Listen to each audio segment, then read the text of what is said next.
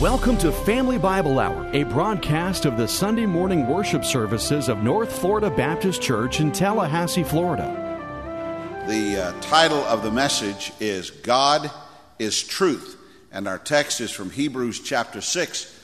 We're going to be looking at verses 13 through 20.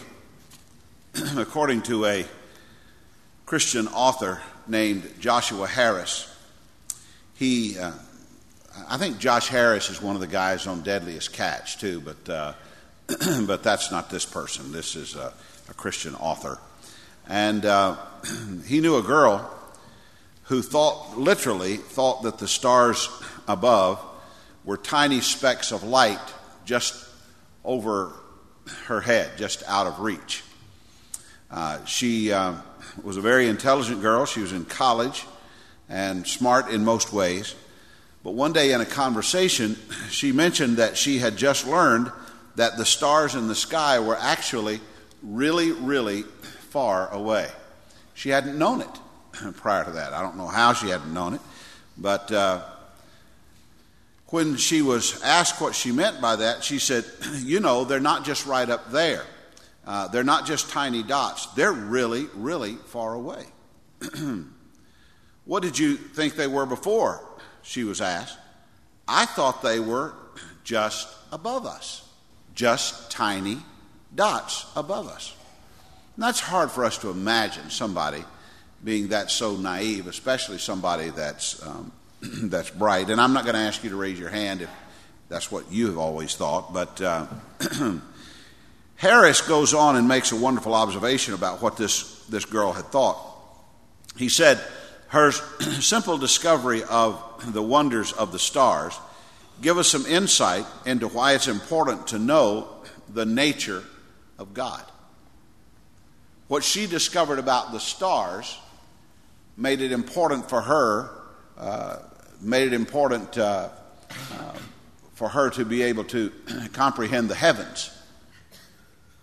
Here's what we want to know about God today we want to understand that God is true, that indeed God is truth. And it's worth knowing that the stars are not tiny dots above our heads so that we can appreciate the heaven.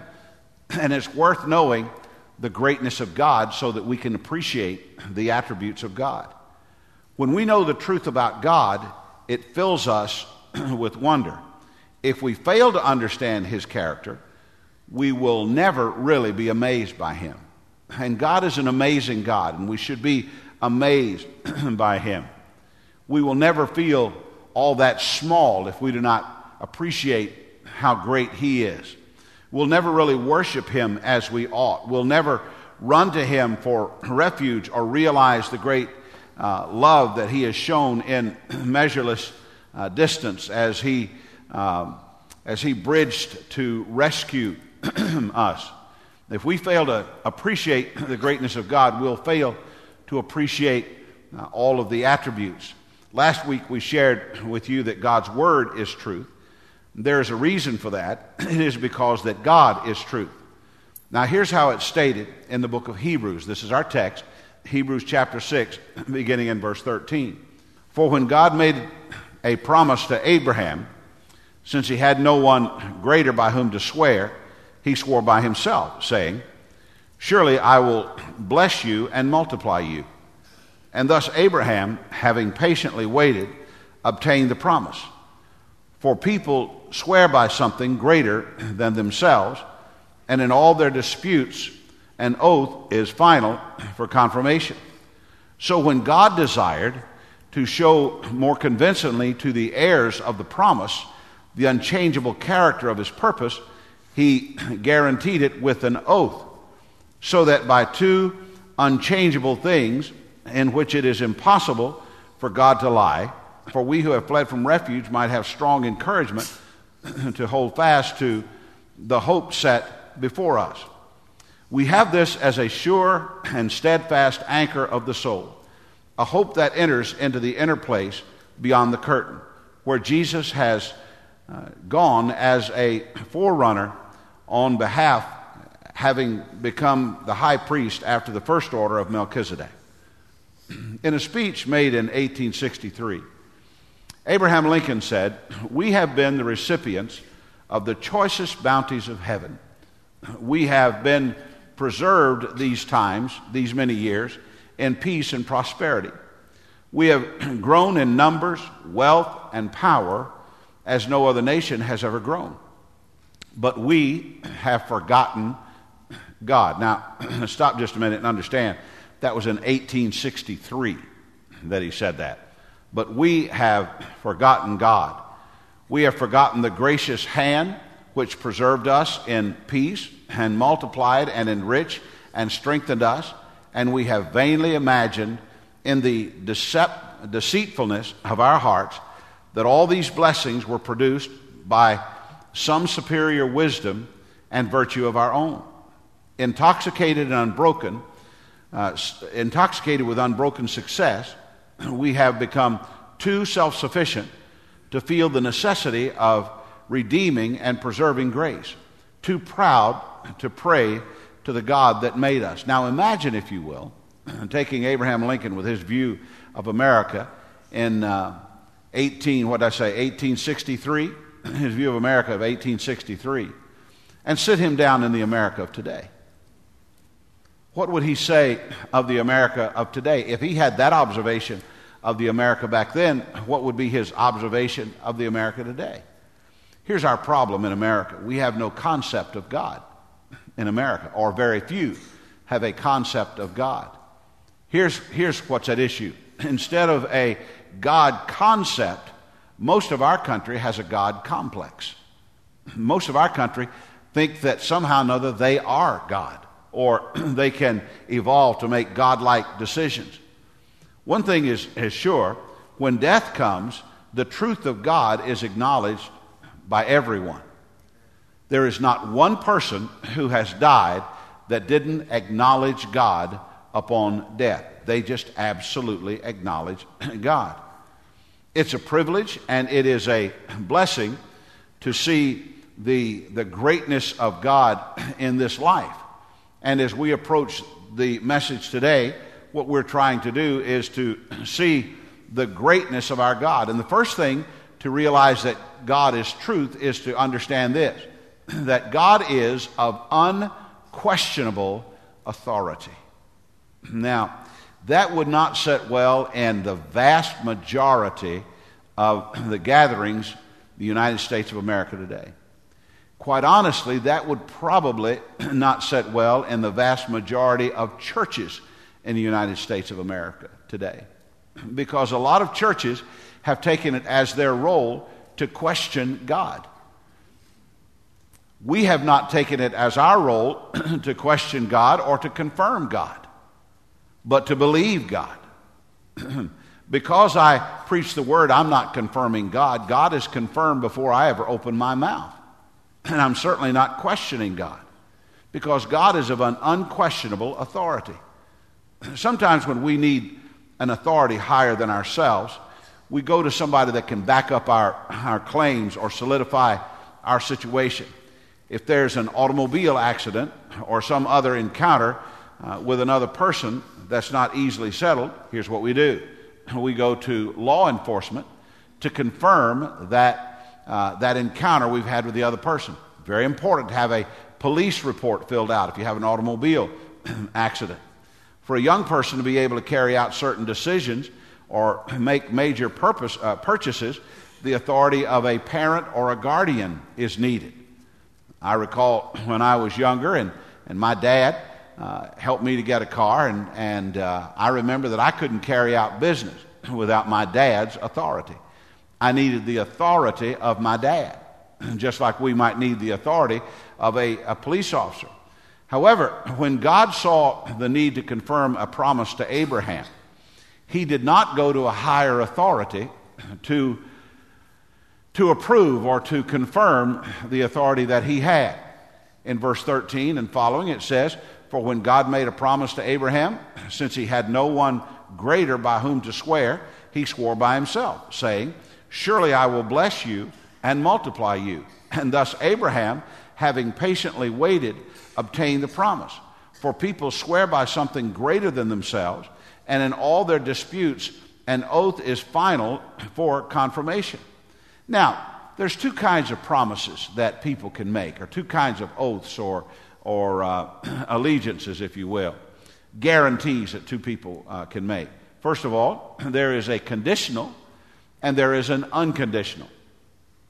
A conditional promise requires something by one party in order for the other party to uh, carry out what they say that they will do. If you uh, buy a house, you make a conditional promise uh, to the uh, mortgage holder.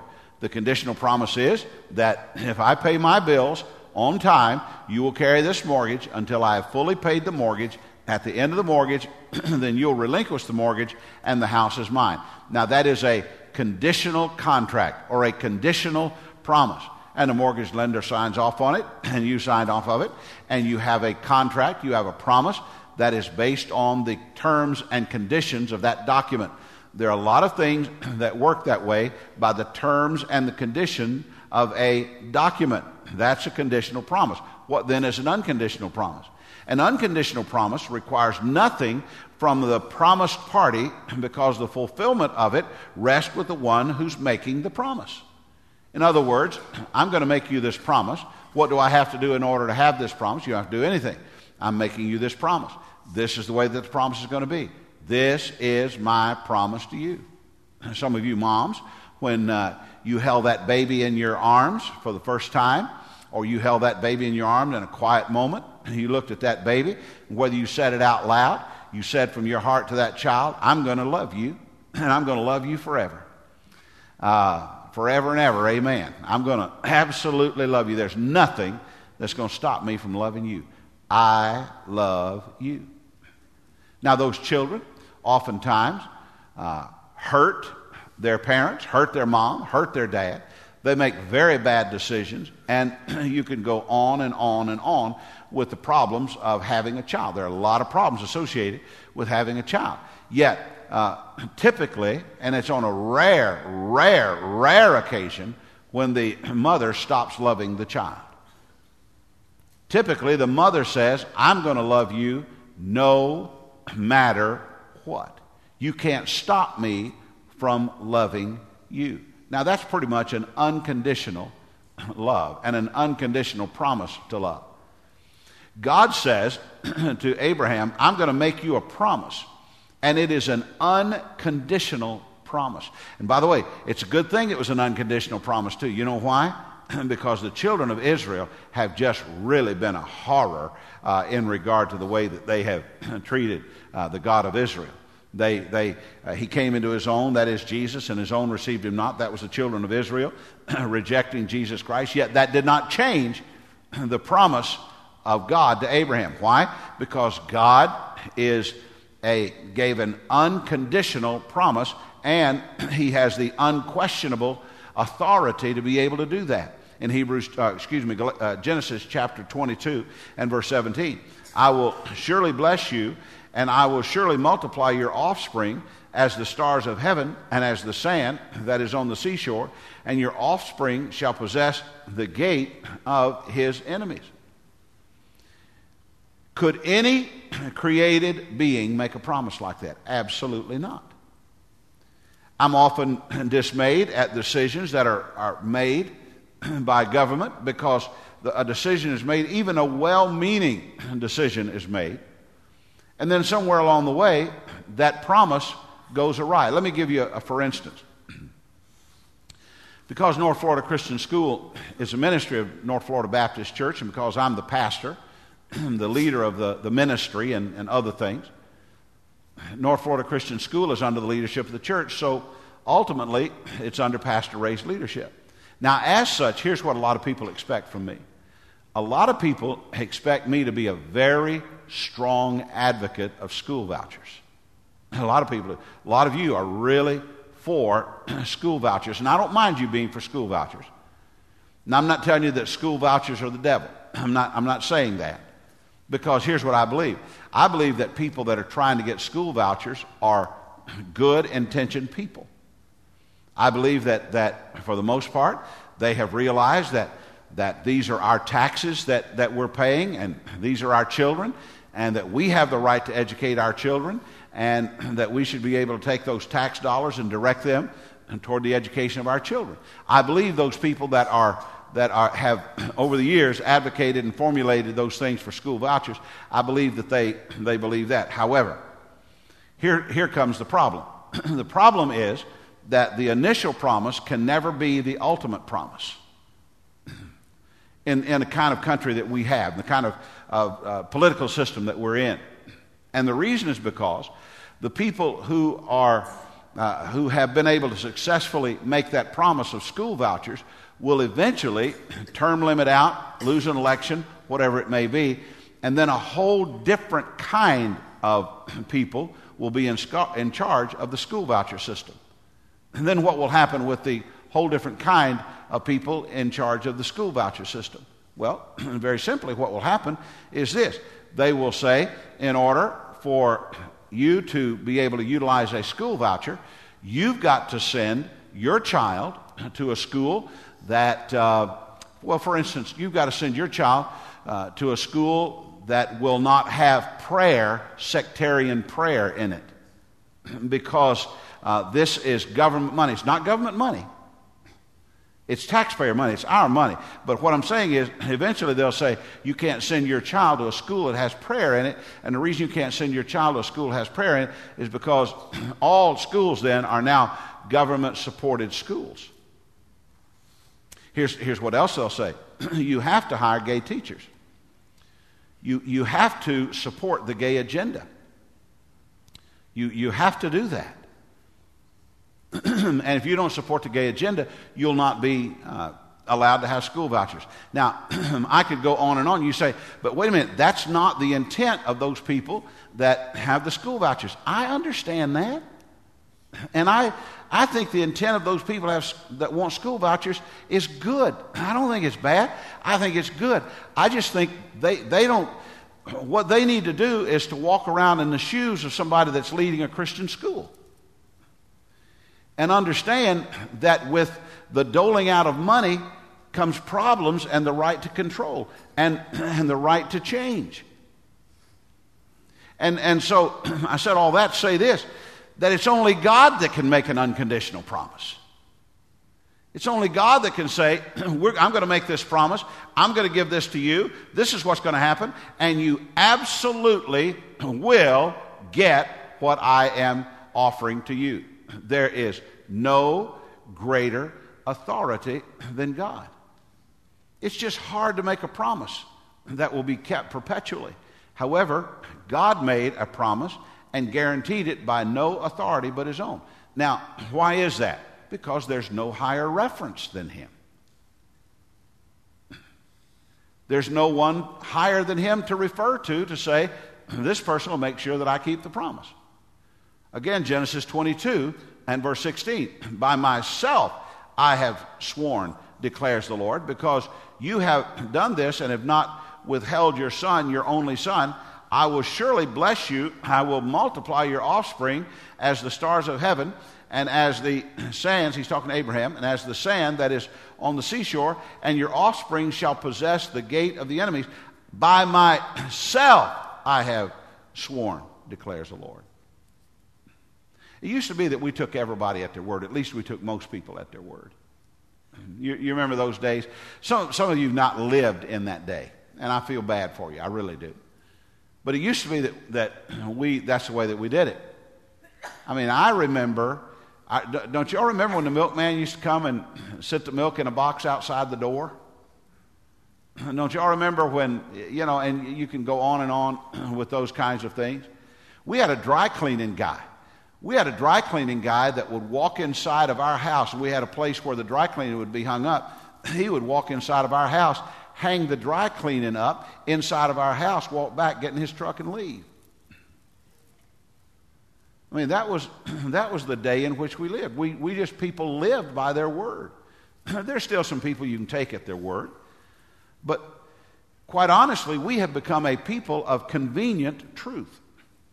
From the lowest in the land to the highest office holders, there is a coloration of fact to suit the situation.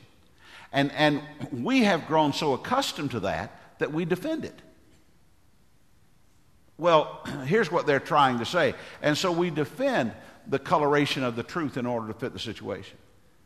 In this, in, in part of this series, we're definitely going to be dealing with the importance uh, of, of our own, and probably the next message will deal with the importance of our own truthfulness. We have become dishonest, folks. We've just become dishonest as a people. As Christians, we've just become dishonest. We absolutely will make promises that we know we're not going to keep. We will absolutely enter into contracts that we know will not fulfill. We absolutely will not just tell a white lie, we'll tell gigantic whoppers in order to be able to cover ourselves in whatever situation. God's not like that. Uh, the matter of suspicion has become so bad that many people ascribe to God the same distrust that they have for anyone else. However, when God made a promise to Abraham, deciding to seal it with a sworn oath, he did not invoke the name of anyone else. I swear to you by the sun in heaven, Abraham, wait a minute, I created the sun. Okay, I swear to you by the stars above. No, I created those two. That's sun's one of them. Uh, I, he, he didn't have any reference. His, his reference was himself, and so what he said is, By myself I have sworn. It's just me. It's just me. I told you one time about going into a bank in Chattanooga when I was in seminary and borrowing $500, which was a whole world of money back then, borrowing $500 in order to buy into an afternoon paper route so I could make a living for, for Mrs. Ray and myself. As I was going through seminary, she was doing some teaching there. And I walked into that bank, never been in that bank before, didn't have a dime in that bank. I walked into that bank and I sat down with a young man I said, I'd like to make a consumer loan. And he said, Well, what do you need? And I said, I need $500. And he said, Well, okay. Uh, do you have a credit history? I said, Really, I don't. Just got married.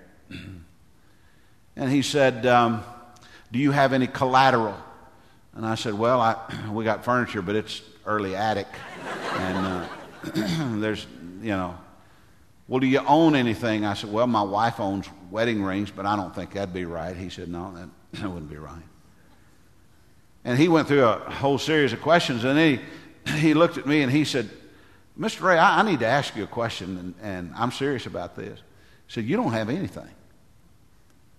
You don't have a house. You don't have a car that you own. You don't have, uh, you're paying on a car, and you probably owe more on that, and you, you don't have anything. Yet you walked in here this bank, you don't even have an account in this bank. And you asked me for $500 for you to to uh, get a paper route. Why should I loan you that $500? I did something that day I never will forget, and I don't think I've done it since, and I don't think I could get away with it. I looked at him and I said, Mr. So and so, I want to tell you something. I don't know if it's going to mean anything to you or not, but I am a Christian, and I am a good man. And I'm the last of nine children. And I was raised by a dad whose word was his bond. I went to work when I was 14 years old. And if you will loan me $500 to get this paper route started, I will pay you back and be one of the best customers that you've ever had during my time in seminary here. He laughed out loud. and then pulled out the loan papers and wrote me a loan for $500. You say, man, he was crazy. He probably was. But some people, and by the way, did pay him back, obviously, and, and early and all of those kinds of things. And when I left seminary, I went in to see him. And uh, it was a, a wonderful, a wonderful parting. But God didn't need anybody else. He was the highest reference. He needed no further proof. He, take a look at this verse in, in 15 again from our text. And thus Abraham, having patiently waited, obtained the promise. God made the promise, so Abraham, what did he do? He just waited it out. He didn't check with other people to find out if there had been any signs of the promise. He just waited it out. What do you think that kind of faith did for him? What's the benefit of believing God even when it doesn't seem like He's coming through? Aren't there times that you believe God but it doesn't seem like He's coming through? What's the benefit of that? Isaiah said that. In Isaiah 40, 31, but they who wait for the Lord shall renew their strength. They shall mount up with wings like eagles. They shall run and not be weary. They shall walk and not faint. The, the fact that God is truth is the basis for all of our hope and our faith in this life and the next. God is an unquestionable authority. And the reason He is an unquestionable authority is because God is truth. Here's the second thing. Not only does He have unchangeable authority, but He is an unchangeable or an unquestionable uh, authority. He has an unchangeable attribute. In fact, all of His attributes are unchangeable. Verse 17 So when God desired to show more convincingly to the heirs of the promise the unchangeable character of his purpose, he guaranteed it with an oath, so that by two unchangeable things in which it is impossible for God to lie. Now, I don't know why God decided to swear an oath. I really don't.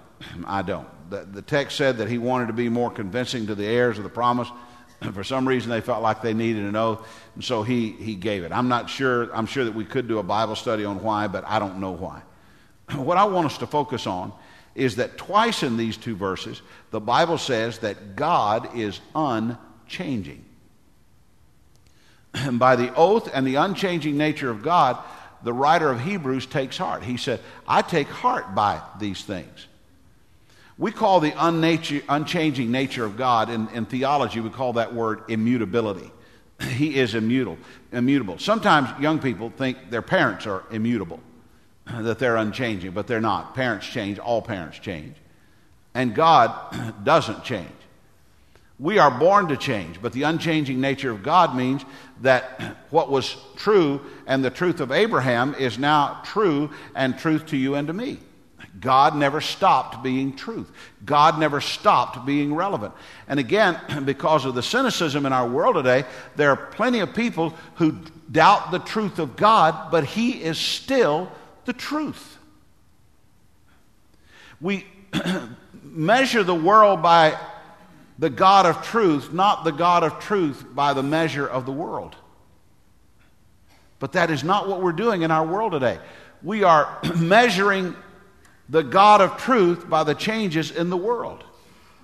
Here's what that means to you and me all of the attributes that God ever had, He still has, to the degree that He's always had them he still has the same measure that he's, uh, that he's always had. God has not diminished one tiny measure. Now, I've been your pastor 21 in February, it'll be 22 years. Now, I want to tell you something. I have diminished some. I have a, I have a problem with my right shoulder that I never had uh, when, when I came here uh, 21 and a half years ago.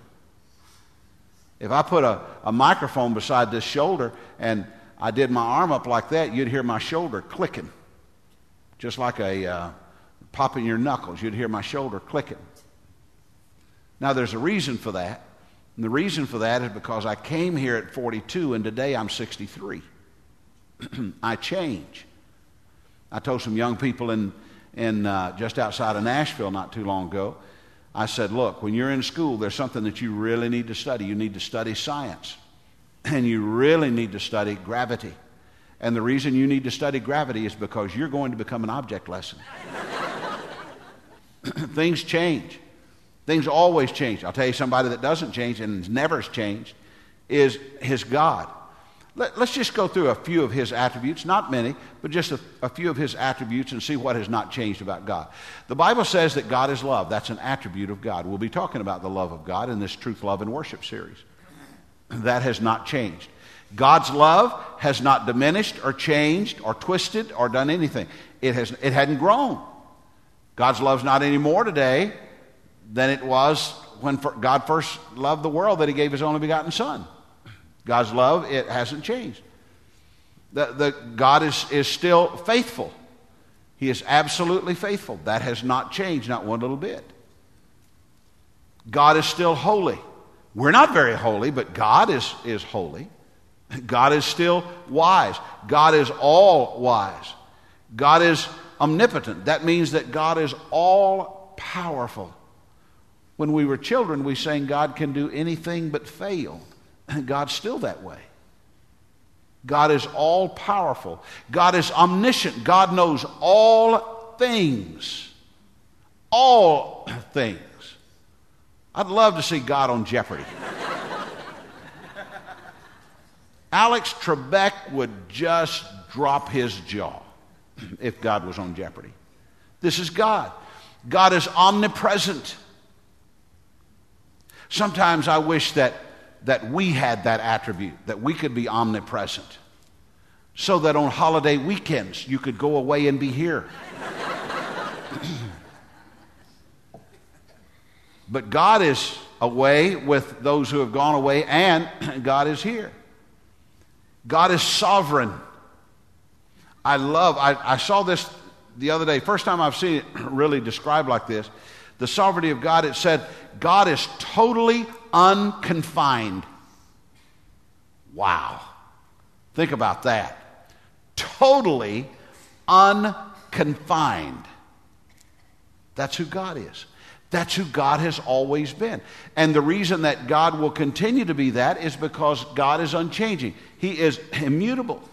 And that list could go on and on, and the implications just become more and more uh, powerful. The writer of Hebrews gives us something to hold on to in light of God's truth and God being truth and God being an unchangeable truth. And in God's immutability and in God's being true, we have this final thing to which Larry uh, sang this morning with that wonderful song. We have an unfaltering anchor. That is the final truth. Sometimes we're, we're called upon to encourage someone else.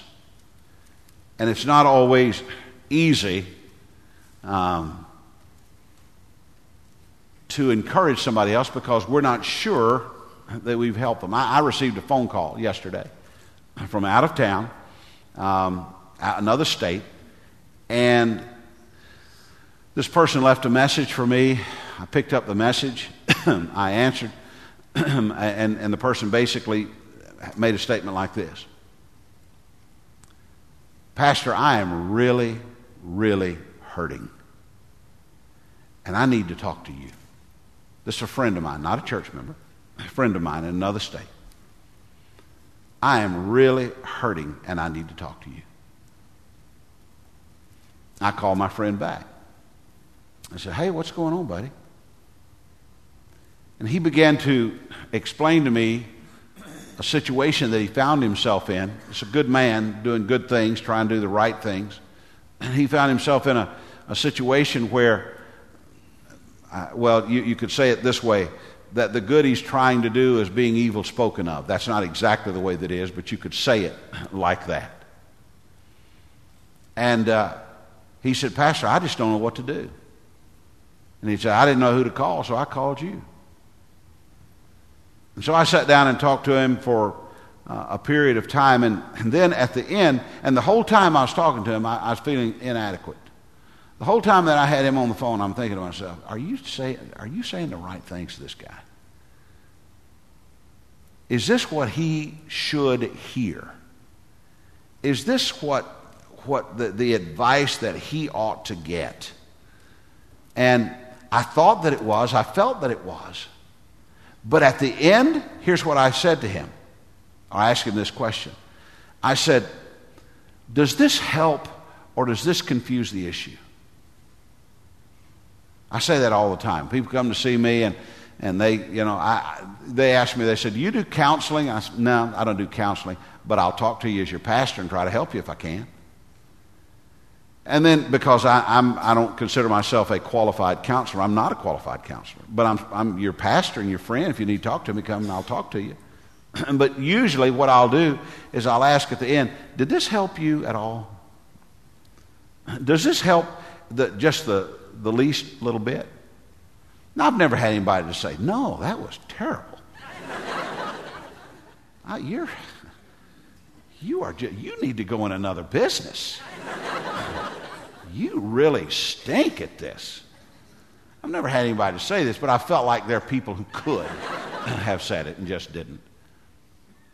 But I asked the guy yesterday, I said, and, and I will say this this person of all people would have come closer to telling me, that really wasn't what I was needing than anybody I know, probably. But he said, yeah, you know, this does help me. It, it does help me. Now, I have to ask those things. And the reason that I have to ask those things is because when somebody comes to me and they say, Could you find something that'll anchor me in this difficult thing? A lot of times I think my anchors are faulty anchors. God's anchor is not faulty. God's anchor is true, always and forever true. Our text says, beginning in verse 18, we who have fled for refuge might have strong encouragement to hold fast to the hope set before us. We have this as a sure and steadfast anchor of the soul, a hope that enters into the inner place behind the curtain, where Jesus has gone as a forerunner on our behalf, having become a high priest uh, forever after the order of Melchizedek. Here's the final truth to consider if we know Jesus, we know God. Because all of God is wrapped up in the person of Jesus and who he is in our lives. Jesus said uh, in, in John 8 19, they said to him, Where is your Father? And Jesus answered, You know neither me nor my Father. If you knew me, you would know my Father also. In John chapter 10 and verse 30, Jesus said, I and the Father are one. Here's what I'm saying to you that when God is truth, we understand that all that is God is truth. God the Father is truth, God the Holy Spirit is truth, and God the Son of God is truth. He is truth. Jesus is most of you know that I've spoken in a lot of different countries. And in these countries, I typically need a translator to convey the message.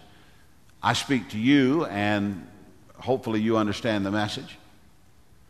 But usually, when I'm preaching in another country and, and there's a non English speaking country, I will stand here, and the translator will stand here or here. And his job is to convey my sermon to the listeners. He is not at liberty to embellish or subtract from the message. When the, the really good translators, and I've had some really, really good translators, the very best ones I've had are in Romania and Argentina. The translators that I have in those two places are just unbelievable. But when I speak, and if I make a hand gesture, and if I raise my voice, they will speak and make a hand gesture and raise their voice just exactly as I did. They literally translate the words and the emotions of what I have uh, to say. Here's something that would help us to understand God. As Jesus walked this earth, he was translating God all the time. Because he is God, he was translating God all the time. When God got louder, Jesus got louder. What do you think got into Jesus and made him go in the temple and turn over the tables of the money changers? I'll tell you what, it was the God Jesus that did that. God was getting loud. When God gestured, Jesus gestured. He, Jesus, is so in sync with the Father and so in sync with the Holy Spirit that He and the Father are one. They are three in one. John 14, 11. Believe me that I am in the Father and the Father is in me. If you know Jesus, you know God. There's three, two things, and I'm done. First of all, Jesus is truth. We've said this multiple times. Jesus said, I'm the way, the truth, and the life. No man comes to the Father except through me. Once you find Jesus, your search for truth is over. Now, you might need to learn more of the truth, but your search for truth is over. It is there, it's wrapped up in Jesus. And then finally, Jesus is your anchor the question that I have for all of us here on a Memorial Day weekend is Are you sure you're anchored in Jesus? Are you sure that your anchor is in Jesus? If it is, the anchor will hold in spite of the storm.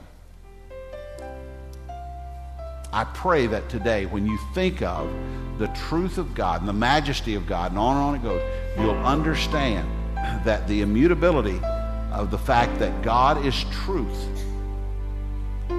will set a course for your life and can set a course for your life where you can always find your way. And you never have to run. You've been listening to the Family Bible Hour, a broadcast ministry of North Florida Baptist Church in Tallahassee, Florida, with your speaker, Dr. Randy Ray. Visit us online at nflchurch.com. Dr. Ray invites you to join him next week for the Family Bible Hour.